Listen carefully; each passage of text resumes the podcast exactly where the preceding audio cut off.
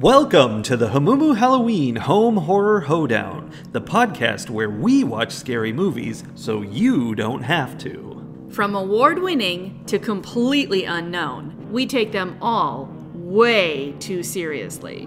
I'm your host, Mike Hommel. And I'm your host, Solange Hommel. Now, warning, we use a ghoulish number of spoilers, so watch the movies first. Second warning we don't know anything about anything, so don't take us seriously as we take these movies seriously. Soli, Sir.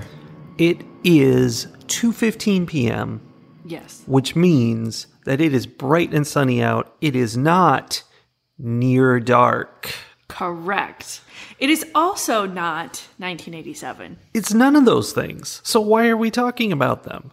Because the movie we watched this week is Near Dark from 1987. Oh, now I get it. Yeah, that was very clever. That was a great intro. I think we're going to win some awards this year. That's going to be the thing that does it, too. That's going to push us over the edge. yep. Most of my comments about this movie are going to focus around one completely made up theory that I have about this movie. Something totally irrelevant to the movie. Exactly, that has nothing to do with the this movie. So before I dive into that, I feel like I should give you the opportunity to tell me what you thought about this movie. Well, I'm going to start by saying this is a movie about small town, rural, farm boy stuff Yes, where. Caleb from Fix, Oklahoma. Oh, he's from Fix, and nobody knows where that is. Nobody Closest town is Lawton, but he's from Fix. I don't know where that is either. No, but the the bus guy he knew. That's that's the fun thing about small town living is that small town folk, and I say that with love, being someone who grew up in a very small town community doing exactly this thing. But small town folk will tell you where they live. No one will ever have heard of that community, and then they will tell you then the what they consider the nearest big city, and people are still like, "Yeah, no, I don't know." And then they're like, "No, but you turn right after the big stump." it, you generally have to go to something like we're we're like three hours north of, yeah, and then people are like, oh yeah, I've heard Oh, of yeah. that. yeah, yeah. I've heard of Texas. It's it's the story of of Caleb from Fix, Oklahoma. It's Caleb the farm boy meets a young lady and like spends all night driving her around town. Apparently, because it was dawn when they stopped. So I mean, it's possible it could have been like around closing time when they Yeah, they came up, out of the which was like two a.m. or something. sure, but turns out she's part of a traveling vampire troupe. And you make them sound like circus performers. I mean, they were kind of like a little circus troupe, definitely. Uh, they they definitely They had were. the vibe. And, you know, she bites him and he starts becoming a vampire. And it's the trials and tribulations of Caleb having to deal with now he's a vampire and this group of crazy carny folk who are vampires. It really was the tragic story of Caleb having to choose between his family Mm-hmm. and a life of harassing unsuspecting farm girls every night at bars. you know, that's what the like the description of the movie said he goes around and hunts women and I'm like, "Oh, it's about a serial killer." And apparently they meant he just picks up women at bars, but he didn't even do that in the movie. He literally meets one woman and talks to her. Okay, but don't. Okay, maybe this is the difference between seeing this movie through female eyes and male eyes, but those guys were like definitely predatory, and we were supposed to understand them as being like rednecks who were harassing women. I didn't I think I wasn't paying attention because I kind of tuned into this movie in the moment when Mae shows up, the girl that he meets, and like that was it. Like he was talking to his friend and then he's talking to her, and that's all I saw. And I think I missed something. Yeah, you definitely did. There was a lot of setup on how they were talking about women and him needing a woman and, you know, Oh. all kinds of stuff. Like, Okay. these guys were out there, though, definitely talking about getting him a woman and it didn't matter who it was and like they were sketchy dudes. Reminds me of uh, the Ninth Passenger, where the frat boy was taking his friend around to harass women on benches and say, "Would you sleep with this guy for me, please?" Oh yeah, it was very similar to that. Yeah. Yeah. So like he's not a good guy and I did not love the character of Caleb. I think in 1987 he was supposed to be more relatable or, hmm. you know, like Boys will be boys. Yeah. But in 2023 no. So so the tragic story about whether he's going to choose between his life of harassing women and working on the farm with his family or his life of running around having to eat people because he's been turned into a vampire. Which he was very reluctant to do. Yeah, the only thing oh, basically it wasn't the life of that. It was family or this one woman that he had decided he had the hots for. Like I don't even think he was in love with her. He just No. like lusted after her and the blood in her veins. Oh yeah. See, that was part of it. Was she let him drink from her wrist, and I think he got like you know 'cause since he was starved at that point because he didn't want to kill anybody, he was like yum blood. So he was Yeah. very attached to her in that way. but not her. It was what she could give to him. It was again like I think it was supposed to look romantic in 1987, but through 2023 eyes, all I could see was that he just wanted to follow her around and suck all the blood from her and like she even says if you drink too much of my blood you will kill me and he didn't care like he he, was, was- like i don't want to murder drunk. people well, that's true. But he's like, I don't want to murder people, so I guess I'll just suck your blood until you die. Which, Yeah. you know, Well, actually, there's a little bit of a parallel there because she could go out and eat people and he could suck her blood, almost all of it, and then let her go. And he would be getting his blood that way, just like in the end of the movie. His dad pumps his entire body's worth of blood into his son. I mean, he obviously didn't do that because his dad would be dead if that happened. His think. dad never even had to like sit down or anything. Yeah. He didn't even get dizzy. Like, I think he got a little man. dizzy. He was like leaning over at one point. But like, I don't understand the theory of how that de-vampiring went because it was definitely something about blood transfusions. That's all it was. but there's some kind of level. I don't know. Like I was at first I was like, "Oh, well, it's going to take all of it because clearly like you've got vampire blood running around inside your Yeah. regular blood, but that must not be how it works well, because he did not get a full blood transfusion." I think the implication is that he did get a full blood transfusion, which is just scientifically impossible. Maximum he got 3 pints. But one thing I noticed was that they weren't taking blood out of his body. That I mean, maybe they were, but they didn't show it. Like at no point was it like, Yeah. here goes his vampire blood. So were they just doubling up his blood supply? And that wouldn't help because that's basically just feeding him. Right? I don't know. They needed some kind of dialysis machine or like bypass machine. Yes. Or, like, I know there are machines that do this. They did not have those machines. In the barn. They were just using some like glass bottles and some plastic tubing. Mm-hmm. Yeah. That Ridiculous. is how devampiring is done if you ever need to do it. You pump a vampire full of normal human blood. And they don't like it. twice. They only like to drink it. They don't like it put in their veins because it just changes them back very smoothly and nicely. I mean, we don't know that they don't like it. The two people they did it to wanted to be human again. Yeah, I, I just mean that it's not feeding them for whatever reason. It's just replacing their blood and turning Sure. them back into people because the vampirism is only in the blood. It doesn't go from there into organs or anything, or, for example, into healing your burns within 20 minutes. That definitely didn't happen. Not at all. Multiple times over. So, this movie is one of the only movies that I've ever seen that's about vampires that suggests that, like, that you're, the human isn't dead. Yeah, it's just, you just have to have blood. It's, It's it's cordyceps. It's like the the vampirism is a parasite that takes over your body.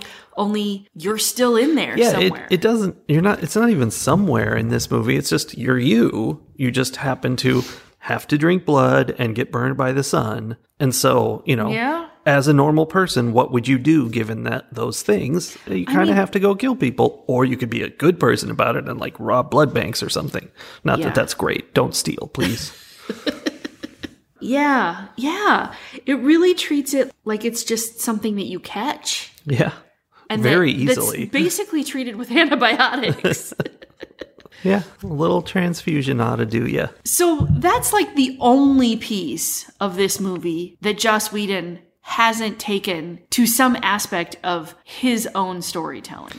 Well, do tell, Soli. Here we go on my ranting theory about Joss Whedon in this movie. I 100% believe that this movie is one of the most foundational movies to his entire idea of what storytelling is and what kinds of stories he likes to tell. Like he must have watched this movie at exactly the right time in his developmental Yeah. process that he like hooked into it and it's stuck in his brain permanently. It's like how I watched Spaceballs at just the right time and that thing is in there forever. Yeah. It definitely very much informed Buffy. And I can see where there's Firefly happening in there too. So much. Yeah. So much. But like eh, there oh my gosh. It is basically Buffy. Like Buffy is this movie expanded. Like Yeah.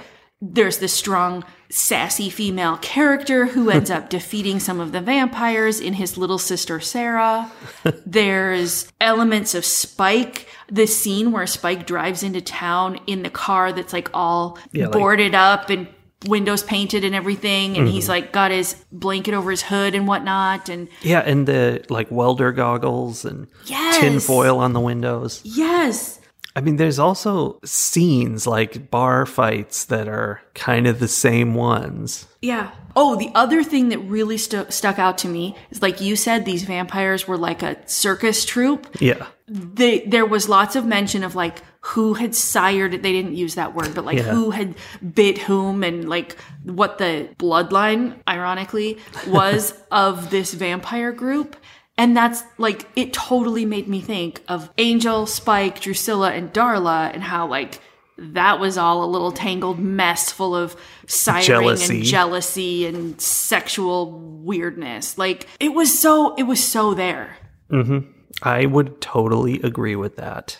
And I am not the kind of person who like delves into or cares at all about reading interviews with producers or directors or writers of shows. Like I just enjoy the show for the story that it is and I don't like dive into the nitty gritty of it. But I feel like we have lived in the world of Joss Whedon and we have enjoyed enough of Joss Whedon's work that if this were a movie that he specifically said was foundational to his artistic formation, we would have come across it sooner than 2023. It worries me a little bit that I haven't heard him giving this movie credit for like everything that he's done. After a brief interlude to do some research, What? Research for I know. us? We so rarely do that here, but this felt important. Joss Whedon has mentioned Near Dark as being influential, and everyone in the world recognizes it as being source material for Buffy the Vampire Slayer.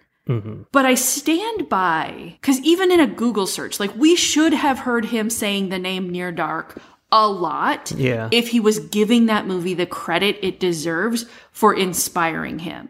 And the fact that we didn't come across a lot of that just kind of feeds into the belief I have or the feeling I have about what kind of artist Joss Whedon is. Yeah. I think like he must have an obsession with this movie because you could probably find something in every scene in this movie that he directly was like I'm going to do my my take on that, um, an homage to that. And like there's a shootout where the vampires are all in this little cabin. It's a it's like a, a hotel room, but it's like a standalone individual Yes. small building. And like gunshots are being shot through the walls because they're very thin walls. And you see the like beams of light coming in because, you know, the sun's getting in and the vampires are like having to both dodge the bullets and getting hit by this light. And it looks exactly like a gunfight from Firefly. Yes. Like it's not Buffy You at all, but Firefly. You mean the one where there's the prostitutes who are trying to fight off like the the mayor and the whoever from town because one of them is pregnant with the guy's baby. Yeah, he's coming to get his baby. Yes, and the Firefly folks are there like helping them. Yeah. Yeah. I mean, it's like Shot it for looks shot. just like it, and they've got you know they've covered all the windows with tinfoil and stuff Uh-huh. too. So It has the same vibe. Like even it's not actually shot for shot, but it has that same like feel of the authorities on the outside and the the underdogs inside and we're you know protecting them and fighting with the underdogs kind of sense. yeah, which I Yeah. mean that could be a trope, a situation that you know would happen in both stories, but it's done in a way that it really looks like he Mm-hmm. was thinking about this movie when he was making it. Well, and here's the other piece of it. The angstiness of it. yeah, the emotional feel of this movie and of so many parts of Joss Whedon stories are are parallel to each other. Like the whole idea of like don't tell anybody, don't talk to anybody about what's going on, you know, keep secrets from the ones you love the most. Like there's so much of that. yeah. There's definitely a lot of little parallels all throughout. Yeah. So I, I don't know. It was it was very interesting.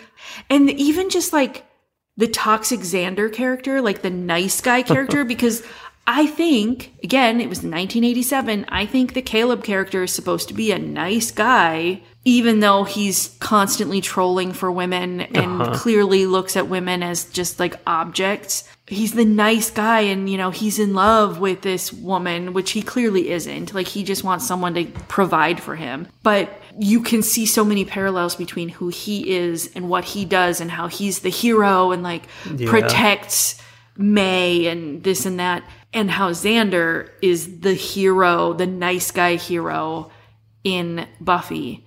And when you actually watch Buffy the Vampire Slayer now, the Xander character is so hyper problematic. He's very toxic, yeah. One difference with this movie that Joss Whedon did not borrow is how very dangerous Sun is for these vampires. Sun hits them and they blacken immediately, and within 10, 15 seconds, they're on fire and they die within 30 seconds. Like, Yes. it's real bad. But for some reason, that combined with their hundreds of years of being alive does not lead to them getting a good feel for when the sun is going to come up. No. I, it, you know, for people who die immediately when exposed to the sun, they are very careless about their sun exposure. Yeah. And they get in these cars and they drive around in normal cars. And then the sun starts coming up and they're like, hey, hey, cover all the windows quick. Right? Like, wait a minute. you had all night to do this. I mean, I, I think we're supposed to see, or that's supposed to show how disruptive Caleb is to their little, like, family system. And, He like, really messed them up. that they've had this thing, they've been. What's his face? Jesse, the guy who's in charge, was a Confederate soldier when he was alive. So, like, he's been around a while. So clearly he understands, but yeah, they were terrible about it. The number of times they all almost died just from the sun during Yeah. the like three days that they were with Caleb makes me wonder how they survived as long as they did. yeah. One of the fa- my favorite comments that I wrote down was they're at the bar, they're fighting, like they're beating people up, they're murdering a bunch of people. The people in the bar are having almost no reaction. Yeah. They were, I mean, they were in shock, I guess. I guess, I don't know, they just basically stood around waiting their turn. But yeah. while that bar fight was happening, Mae goes over and like to one of the one of the cowboys who's freaking out. She's like, "Oh no, it's okay. Dance with me." And then she like presents him to Caleb as a gift. Like, "This one's for you." and eventually he bolts and dives out the window. And the comment that I wrote down was Caleb's drink just yeeted himself out the window. I see. Which also felt like a Firefly bar fight. It did. Well, yes, the bar fight where like suddenly where they're fighting in the bar on Unification Day and they like keep getting thrown out the fake window Yeah. and then Serenity comes up from the edge of the cliff and All the good stuff Wash says, Firefly. I will blow this tiny Moon. moon from the sky or something. I don't remember what. Yeah. Oh, Firefly was great. Near dark, more like near light. this entire movie takes place between just about dawn and just after dawn. Yeah. Like it's true. it's never the sun is about to set. no. Well, that wouldn't be a scary a scary time for them. I know, but uh, it's uh, I'm not quite sure why they called it near dark. Yeah. Maybe it was metaphorical in the sense that like Caleb is on the brink of going dark, but he Is he? I mean, but he's, you know, his dad saved him, his sister saved him, and then he Mm-hmm. saved Mae. Yeah, And they wiped out the rest of the vampire circus. So they sure like, did. I don't think there's any vampires left at the end of this movie. I'm watching this movie and I'm like, this is causing the wrong emotions because I'm feeling bad for this group of vampires and like I want Caleb to do his vampiring right to stop ruining their lives. Like just just, Just go kill kill someone. and like like they're the protagonists. I mean, they're not, but they're the heroes. I mean, I kind of think it would. That's how the movie is set up. Like, it is clear that they are bad guys, but it's also the drama is that he's being forced to choose between these two things that are important to him somehow. And like, Two families. Yes, essentially. And and it was sort of a like, there's decent people on both sides argument. I don't even know. Like, Yeah. I, I know what you mean by feeling torn though, because it, it was, it was weird to be like, I don't understand how it isn't more clear cut how I want this to go. Well, yeah, like by the end, it becomes, you know, kind of your basic hero story where he's defeating the vampires, which that whole him single handedly defeating the entire group of vampires Such a Mary just Sue. because they're idiots and fall out of their cars. It, that was insane and that was just too much. But prior to that, it's more like, you know, he's supposed to be fitting in with this group and he's just he's so bad at it. I'm I'm not on his side. no. It didn't help me any that I wasn't on his side from the beginning. Like, Yeah. there was no point where this guy was someone I wanted to like be friends with. I cared more about his dad and his sister. Mm-hmm. Like basically the only reason I didn't want him to die was because I didn't want his sister to have to deal with the grief of him being dead. She would have gotten over it. She was strong. Like they would have been fine. Like yeah, I was Yeah. I, I was torn. Well, and there's a bit where uh, they're getting out of that big shootout at the tiny cabin, and Caleb is the big hero. He runs out into the sun with a blanket over him, gets lit on fire, and gets in the van. And first of all, how he does this heroing, he takes the van and drives it through the wall of their tiny little hotel room, which they they couldn't see he was coming, so could have killed him right there with Also the van. Also making the largest of all the holes that they had Giant been sun hole. dodging. Yeah. Yeah, I mean, massive. And then they somehow though they just all pile in, and then he dr- continues driving and goes out the other side of the building. So yeah, that thing just plowed right through. That was a paper building. It was not much. Yeah, I mean it was like a shack. Yeah, it was bad, but that was not the right way to solve that problem. That was that was very bad. But he did it. And he was their big hero. And that was like a redemptive moment where they were like, Hey, you're so cool. You can have one of my spurs. You're you're in with us now.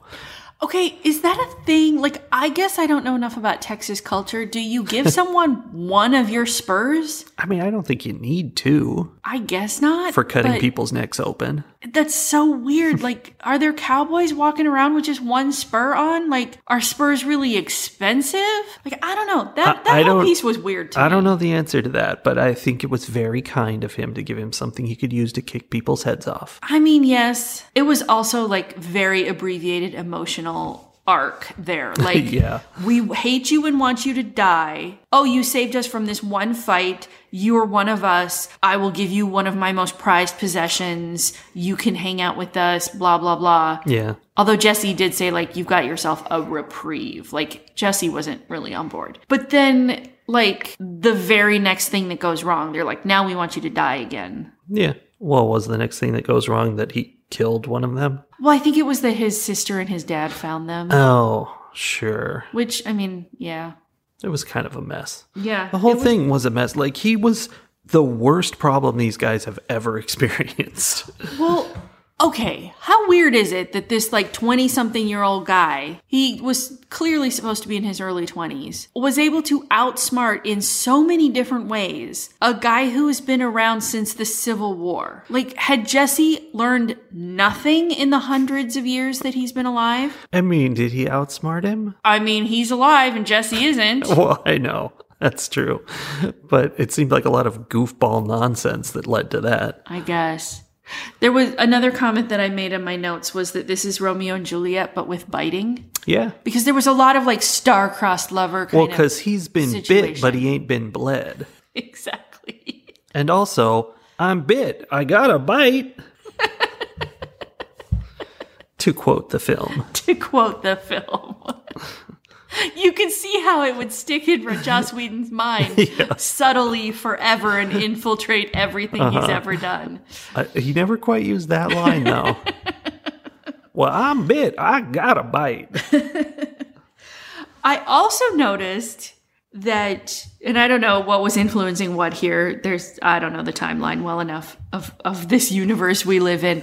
But when Severen, the like Jane vampire, yeah. was trying to stop Caleb, and he's like, Caleb hits him with the semi, and then he's like crawls up the front of the semi, and he's all bloody, and he's like pounds his fist through the top of Yeah. the semi, the hood, and like rips out a bunch of wires. I'm like, Severen is going all Terminator on this semi. That's what I wrote in my notes. He was absolutely a Terminator. yeah, yeah. I mean, that was that was kind of crazy. It was fun though, which leads me to one of my main points with this movie. I don't normally get into this kind of thing, but Bill Paxton in this movie is amazingly good. Like, Yeah. he plays the crazy vampire who, you know, it's that it's that kind of serial killer thing where they're like toying with their victims and laughing Yeah. and just having a good time with it. Well, it's the character, serial killer or not, whether it's someone Yeah. who's killing or not, it's the character that just doesn't feel any need to follow social norms Yeah. or feel any impact from people being like, you're acting weird. It's real Jack Nicholson-y. Yes. Yeah, and he did an awesome job of that. The whole bar fight thing, which was basically centered around him being crazy, that was cool and it was fun. And then he became a Terminator. Yeah. Caleb spends this entire movie in the same clothes, and those clothes and his face and everything get more and more disgusting for the entire movie. Well, it's it's actually worse in the middle when he's first turned into a vampire and he's like like going through transformation pains. Yeah. He's got like slobber running down his face and he's just foaming at the mouth and covered with grease the whole movie like he's working in a coal mine. They did that a lot. Like, there were Uh-huh. a lot of shots where they were trying to punch up, I think, the light playing off of their faces. But in order to do that, they had to like Vaseline their faces up. like because they were they were supposed to be like sweaty and shiny and I'm Yeah. like the only way you are getting that kind of reflection off of these faces is if they are like l- greased up Well, uh, when I said grease, I was I'm not referring to that. I'm talking about black stuff, like Oh. black powder on their faces, like Sure, like sure, a coal sure. mine. I think what it was was them having been burned, completely blackened by the burning, and then they recover from it. We never see that, but we see them looking fine again, except that they've got black stuff on them. And They're just Mm-hmm. filthy, and they never shower or No. change clothes. no and nobody seems to notice that this is what Yep. they all look like He's Like, got blood all over his clothes. his dad and his sister show up to that motel room and they're just like asking him a bunch of questions about why he's not going to come home with Yeah. them and not like what happened to your face why are you covered in blood what is going on Yeah. It seems like you're with a bad crowd. yeah they walk in and he's in a single motel room with an old old man with like facial deformities a like early middle-aged woman with kind of a punk vibe a young woman and a child yeah. Normal group. sketchy. Sketchy. Sketchy. Ratings. So, as a huge fan at one point, maybe a slightly less huge fan at this point of Buffy and Firefly and and many other things that Joss Whedon has had a hand in. I really enjoyed seeing all of the like source material for Yes. so many of those things that I had clearly was. yeah that i had had had i'm so familiar with and i had never seen or heard of this movie so like to see it and recognize it so clearly i was like oh this is like intensely close i found that fascinating i was very distracted through the whole movie by the fact that it was nathan petrelli from heroes who was caleb like the main Yeah. character character. Like I was so distracted by that because as young as he was, he looked exactly the same. Yeah. Okay, it's from 1987. I have to give it some leeway because of that in the sense that it's been a long time since this movie was made and storytelling has evolved a lot. But oh my gosh, it was so like from the very beginning where the very first scene is a mosquito yeah. on Caleb's arm. Yeah. like that was that was my first comment mosquito is first shot as a little on the nose A little bit. so like from that to the very intense drum music that was behind so many of the scenes like i don't know if you noticed it but like the music was something else I don't remember. Yeah. and uh, what else? Like everything was just so blunt and in my face with everything. I don't know. I it feels now very clumsily told. And it's possible that it's just that I have learned more about stories and I have refined my palate some and so this is like eh, less impressive. You've already seen the refined remakes of this. Right, exactly. And those were also from like 30 years ago. yeah, they were.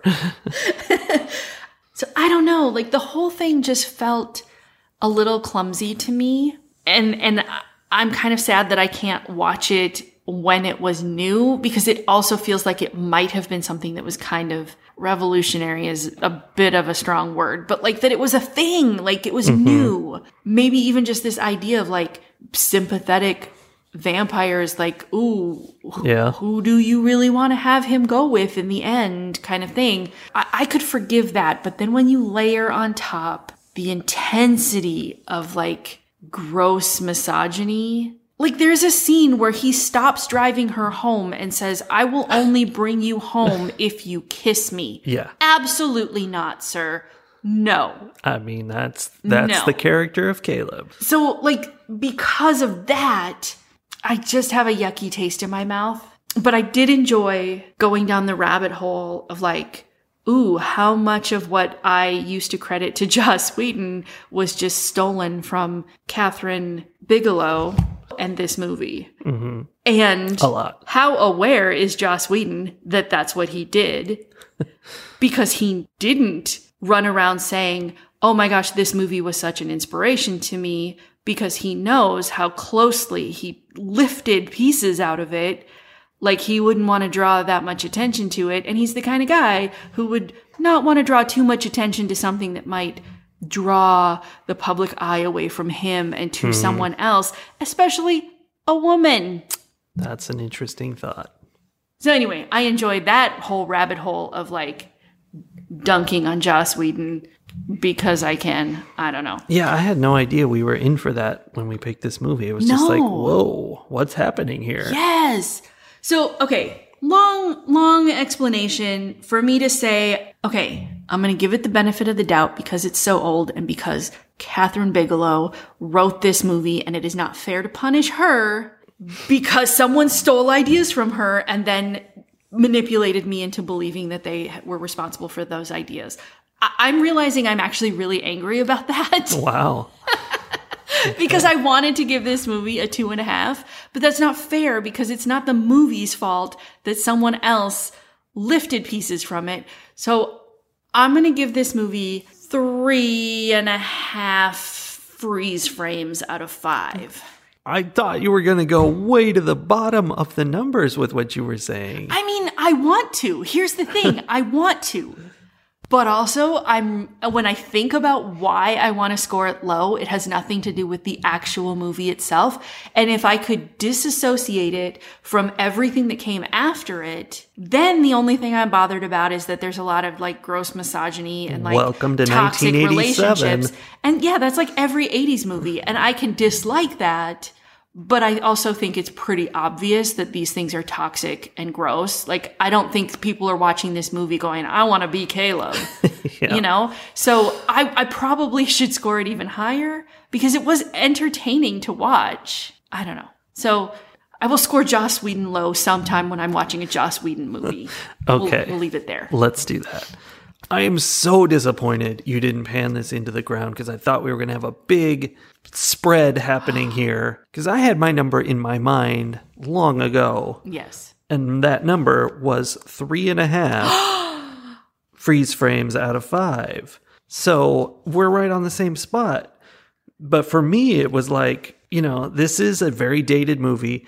The cheesy ending, the way he just beats them all because they're idiots, is just, it's bad. It's like Hollywood action kind of stuff, but it's also cheeseball. Like, and the so massive dumb. explosions when they Yes. finally like they burn to a certain point and then they And explode then they like a can of kerosene.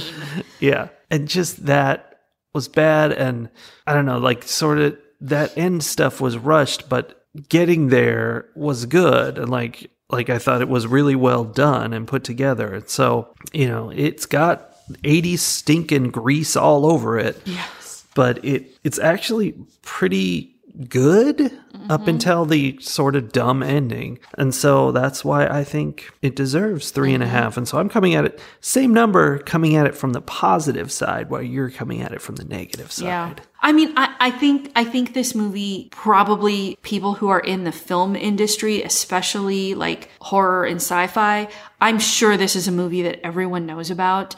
We are very late to the party here. Yes, we are. I'm sure that this is considered somewhat iconic for what it is because of these things. Like whether it was brand new or not when it came out, I think it did it in a way that stuck with people clearly. Clearly. So yeah, I mean, I think there's something to be said about that. I, I want to point out one other like piece of misogyny that really bothered me that was at the end. At no point, and he had ample opportunity, at no point did Caleb have a conversation with Mae about like, hey, yeah, I'm reliving because of this thing that my dad did. I know you said you really miss the sun and you miss your mm-hmm. family and it's been four years. Like, I could help you. Like he didn't tell her what was going Nope. on and give her an opportunity to choose. Like he got the opportunity to he choose. did not. He just, I know what's right for you, little ladied her up and, you know, fixed her up so that now he has, he has a girl. That is intense lack of consent.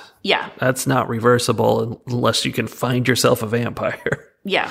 Although I say he had a choice, I would have to go back and watch and see how much of a choice he actually had or how much his dad just like did it to. No, Oh, no, he, he was- he and his dad discussed it. Yes. He, Yeah. It was actually his idea. Yeah. Yeah. It, it was his idea because he's the smartest, strongest, most capable person in the whole world And he knows how not to jackknife a truck or how to jackknife it if you want when to. appropriate. yeah. Fight the horror of a world gone mad. My hot political tip for this week is to suggest that maybe we need to work a little bit harder, in, both in the political world and in the uh, artistic creative world, to acknowledge those who have come before us. Because I think in both of those arenas, there's this idea that you have to be the one who came up with something. You have to have invented something from whole cloth. Even though, like, in the storytelling world, we know, you know, there's the, the phrase, which I don't buy into, but has, for this purpose, it has some usefulness. That there are only seven stories in the world, and you know now mm-hmm. we're just retelling them over and over again. I don't know that seven is true, and that phrase probably comes from a very like Eurocentric belief system. But we are telling the same stories from lots of different perspectives and from, you know, with different uh, time frames involved and different locations. Like, but there's a lot of the same storytelling happening. And it's okay to say this, this is my version of this story. I was deeply inspired by this other thing. And I then placed it in the world where I, my perspective says, Hey, this is what, what would have happened, right? Yeah. And I think politically, we need to be doing the same thing. I see a lot of fighting to be the one who invented some whatever idea is going to save the economy or is going to fix racism or is going to do this, that, or the other thing, especially among white politicians and white advocates that were like, we just came up with this idea. and then there are black women who are like, Hi, we've been saying that for the last like 60 years. Thank you for giving us credit. Um, I just think everyone's so concerned about being the one who invented something so that they get their name in the history books that we're like hampering ourselves in a lot of different arenas. That is true. The business arena too. Give credit where credit is due. Don't be afraid to say, I was inspired by, or I stood on the shoulders of, or I am carrying on the work that these other people started. Um, I think that's okay. So that's my hot political tip. Give credit. This podcast was inspired. I mean, it was it was initially inspired by the fact that we did text communication reviews, but I don't know why we started doing reviews in the first place. Or why we decided to make it a podcast, except I think it was because it was more fun and easier than doing back and forth chat. Yeah. I mean, I think you started doing the reviews. Yeah, I was doing it myself And I- originally. I really suspect that it was just because that was an excuse to watch a horror movie every single day in October. what? And then we started doing them together because we like each other. And Aw. then we turned them into a podcast. I agree because it was easier, but also because like that was what 2018 was our first podcast season. Everyone was doing podcasts in 2018. Well, yeah, we were. Was I was thing. listening to a lot of podcasts, so it was definitely in there. It was inspired by all of the podcasts. Yeah. I want to say though that I think some of my style or like the way I approach it is inspired by ASMR. it's inspired by the podcast Sawbones, which is one of the McElroy brothers and his wife, who is a doctor, and they just like have this converse these conversations about things that she knows about and he knows nothing about, and it's it's just them as a couple having these conversations, and I think That's that's, yeah, that's what we do. Beyond that, I feel like by the fact that we do no research and we don't actually like I don't actually listen to a lot of podcasts. I don't anymore. I used to. So, um I don't know. There's not a lot of inspiration there. Oh, I want to give some shout outs. Okay. I do remember that I was inspired by Mike and Tom Eat Snacks to do, again, like you said, the, the no research, just say whatever, mm-hmm. dumb podcast of us talking about the snacks we ate. Only it's not snacks, it's a movie. Yeah. Michael Ian Black is really good about that. Like he has a lot of things that he's done where whether it's true or not, it appears that he has done no research whatsoever and he's just completely Yeah. making it up as he goes along. Now I suspect he is more of a professional than we are I and suspect. probably has done some research and is acting whereas we are just completely uninformed. Which makes our acting convincing. It's method acting. Yeah, that's what it is. so we're also inspired by Meryl Streep. Yes. yes. A lot of inspiration here. All right. Anyway, um, I am inspired to be done with this episode, and I will be inspired anew again next week. I'll be there too. And we will watch a scary, scary movie together. Bye, everybody. Bye. Don't forget to call your elected representatives. About Joss Whedon's conduct.